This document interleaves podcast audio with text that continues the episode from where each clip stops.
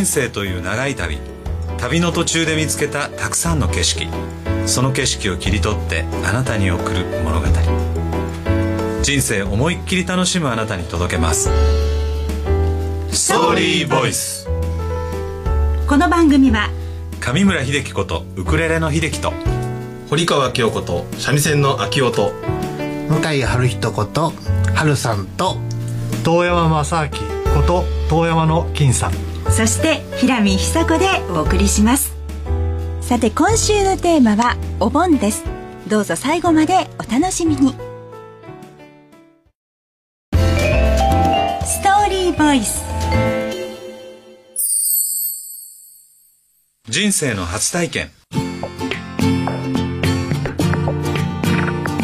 このコーナーはウクレレの秀樹がお送りいたします。テーマはお盆ということですけれども、はい。さんはどんなふうに過ごされてますか？まあ、通常お盆も、はい。あの仕事をしてるんですね。でうん。会社には出社して、はい。ただお盆の前後でというよりもどっちかというとお盆前に、ええ。えー基本はお墓お掃除に子供たちを連れて、もしくは家族を連れて、はい。えー行くと、まあ、これが、うん。あの決まってやってることですね。お墓のお掃除、うん。お墓参りはい。ですよね、はい。うんうんうん。でまあ僕らはお掃除をして、まあ、あのご先祖様にねちょっと感謝したりするんですけど、はいええ。まあ、その時に、えーお坊さんにちゃんとあのお金を払って、うん。でまあ、ご供養してもらうと。はいはい。えーまあ、お盆にはこう古来からねあの先祖様がやってくるみたいなね、はい。ことがあるのでこう会社も家族も、まあ、元気に健康にいられたことをまた感謝するっていうことでやってまして、うん。ただまあ最近はあー富士山に登り出しましたんでね。はいはい。これ霊峰富士って言われる通り、はい。富士山もなんかちょっとこうあのお寺のような神社のような、はい。大きななんかこうパワーを感じるんですね。うんうん。で登り切った上で、はい。えーご来光を見れたりすると、ええ。本当にこう心洗われるんですよ。うんすがすがしさの中でっていう感じですよね、で登ってる時もずっとこう今まであったいいこと悪いこと苦しかったけど、まあ、元気で入れてることをちょっとこう顧みるというか反省ができるのですごくいいなと。へえは帰り見たり、はい。また感謝につながったりはい。っていうことなんですね、はい。登山も感謝。そうですね。登山も感謝ですね。六本症状って言ってこういろいろねあの、はい。あのみんなそうやってこう登っていかれるんですけど、うん。今年はあの登ってきました。というかね。またこれちょっと収録なんで、実はまだはい。はい登ってないんです。8月の8日から行って家族で行ってええ。で登って帰ってくるということでね、うんはい、今この収録を、まあ、してますけど皆さんが聞かれてる時は帰ってきた後かなと思いなるほど。ますね。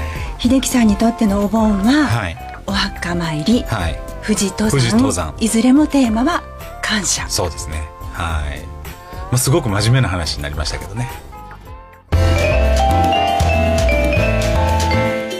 100年繁盛を目指して奮闘するちょっといい話。ストーリーボイス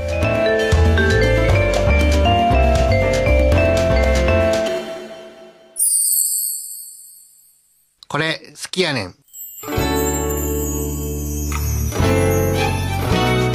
このコーナーは春さんと遠山の金さんでお送りいたします。はい。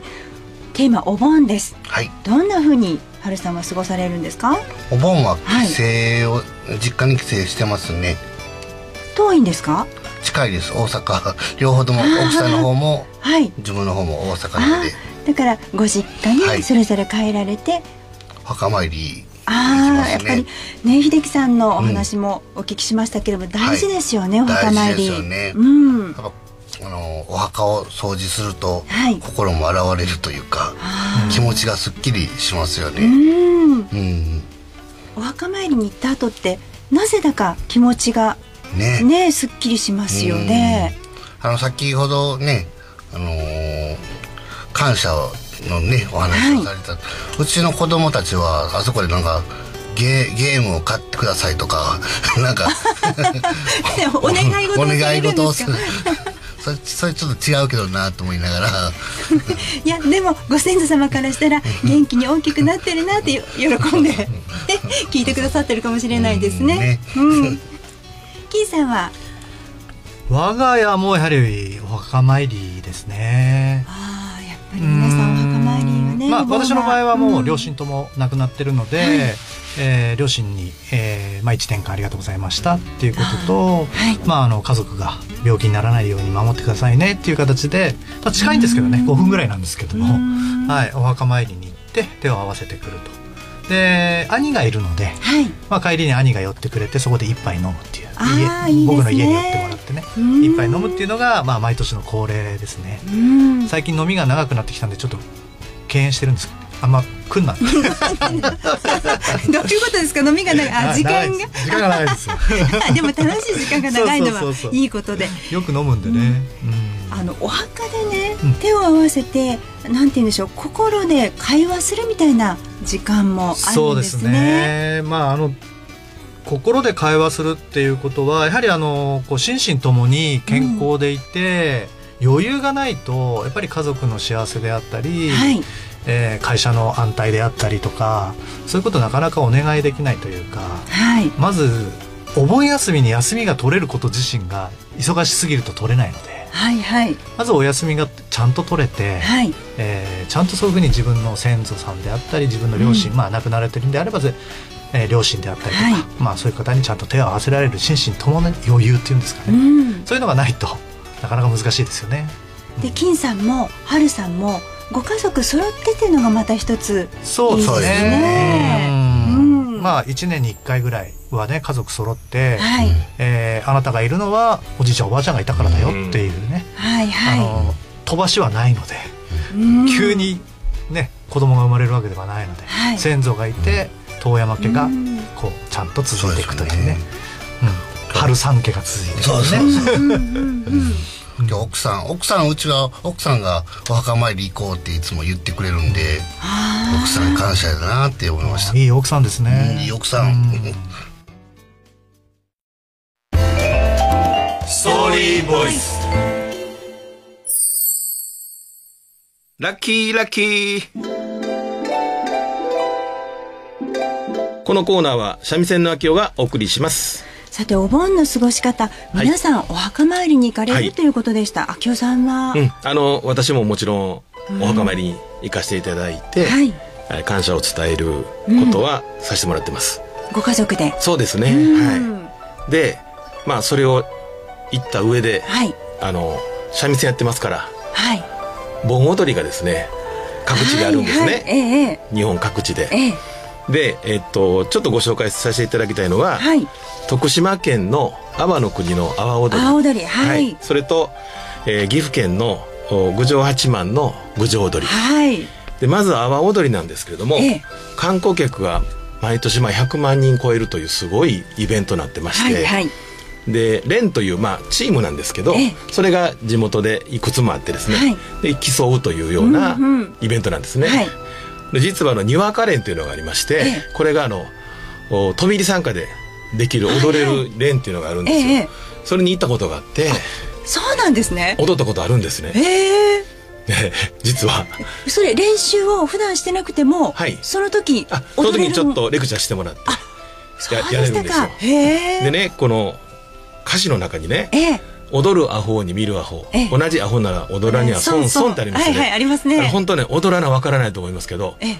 踊ったらわかります。見てるより戻った方がものすごい楽しい。何倍も。へえ。だから阿波踊りは踊った方がいいです。もう見に行く。よりも。よりも、はい。踊った方がいい。そうなんです。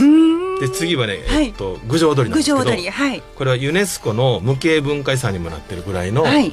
えーなんか特別の踊りになってましてね、ええあの阿波踊りとは全く違う雰囲気でちょっとねまあ道も狭いんですけど、はい。櫓で演奏してて、えでその中で踊ると、ではい。これも誰でも踊れるんですけど、うん。あのそういう競い合うものではなくて、はい。全員、まあ、観客も踊れるはい。というようなちょっと独特な踊りなんですね。でお盆の間はあの徹夜踊りっていうのがご存知かもしれませんけど。聞いたことありますね。朝まで踊るね、朝までね。はい、これも行ったことあって。ええ。これも楽しかったです。これはこれで。そうですか。朝まで踊られましたか。もうその体力なかったんで あの途中であの引き上げて宿に泊まったんですけど、はいはい。あのやっぱりそういうなんか日本のね文化みたいなものに触れ合うっていうのはすごいいいなと思ってまして、で実はこの後ねはいちょっと三味線弾かせてもらおうと思ってまして。わあ楽しみです。あの郡上踊りの中の一曲の郡上節を弾かせていただきます。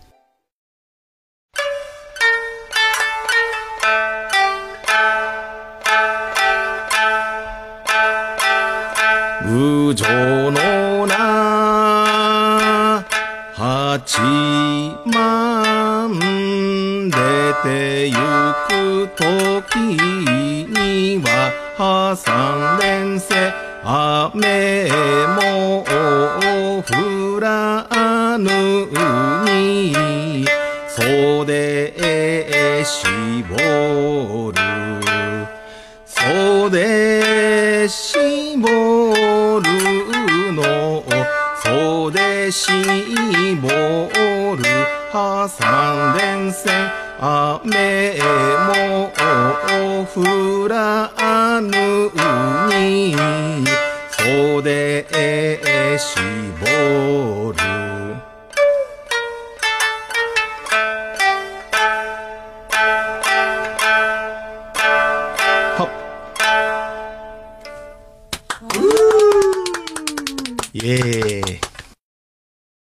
番組ではリスナーの皆さんからのお便りをお待ちしてます。メールアドレスは st.jocr.jp st.jocr.jp です。ではまた来週。さようなら